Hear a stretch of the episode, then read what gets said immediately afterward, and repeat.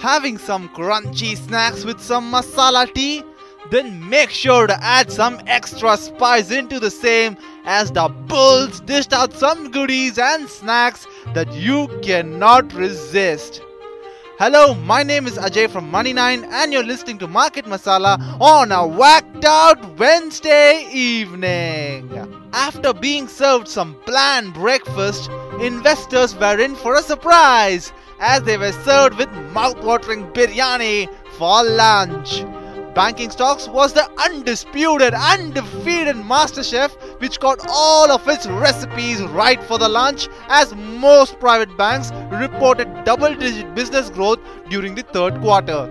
At close, Sensex hit the 60,000 mark to finish at 60,233, going up by 367 points or 0.61%. Likewise, Nifty recouped the 17,900 mark as it smashed its way up through the glass ceiling by 120 points or 0.67% to settle at 17,925. Banking and financial services stocks were in great demand, followed by metal, realty and auto stocks. IT stocks took a body blow as investors awaited the onset of the quarterly results season. Even pharma and media counters saw some profit booking. The broader markets ended with a mixed bag as the BSE Mid Cap Index was up and away by 0.36%, while the BSE Small Cap Index settled with moderate gains of 0.08%. The bulls took charge of the market, tossing the bears 10 feet in the air with its almighty horns in noon trades, as 1,830 shares advanced compared to 1,555 declining and 96 remaining unchanged.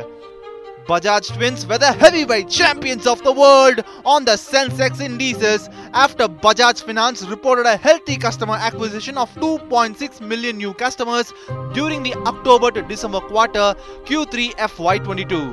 Talbro's automotive components was in rampage as it surged by 20% as ace investors like Vijay Kedia and Dolly Kanna bought a stake in the company.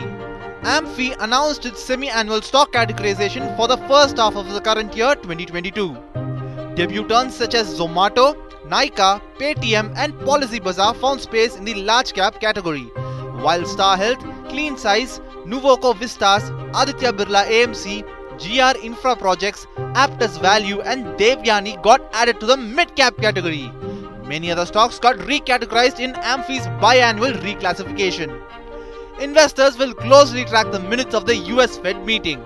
That's all for today on Market Masala. Do tune into Radio Money9 for more such spicy updates.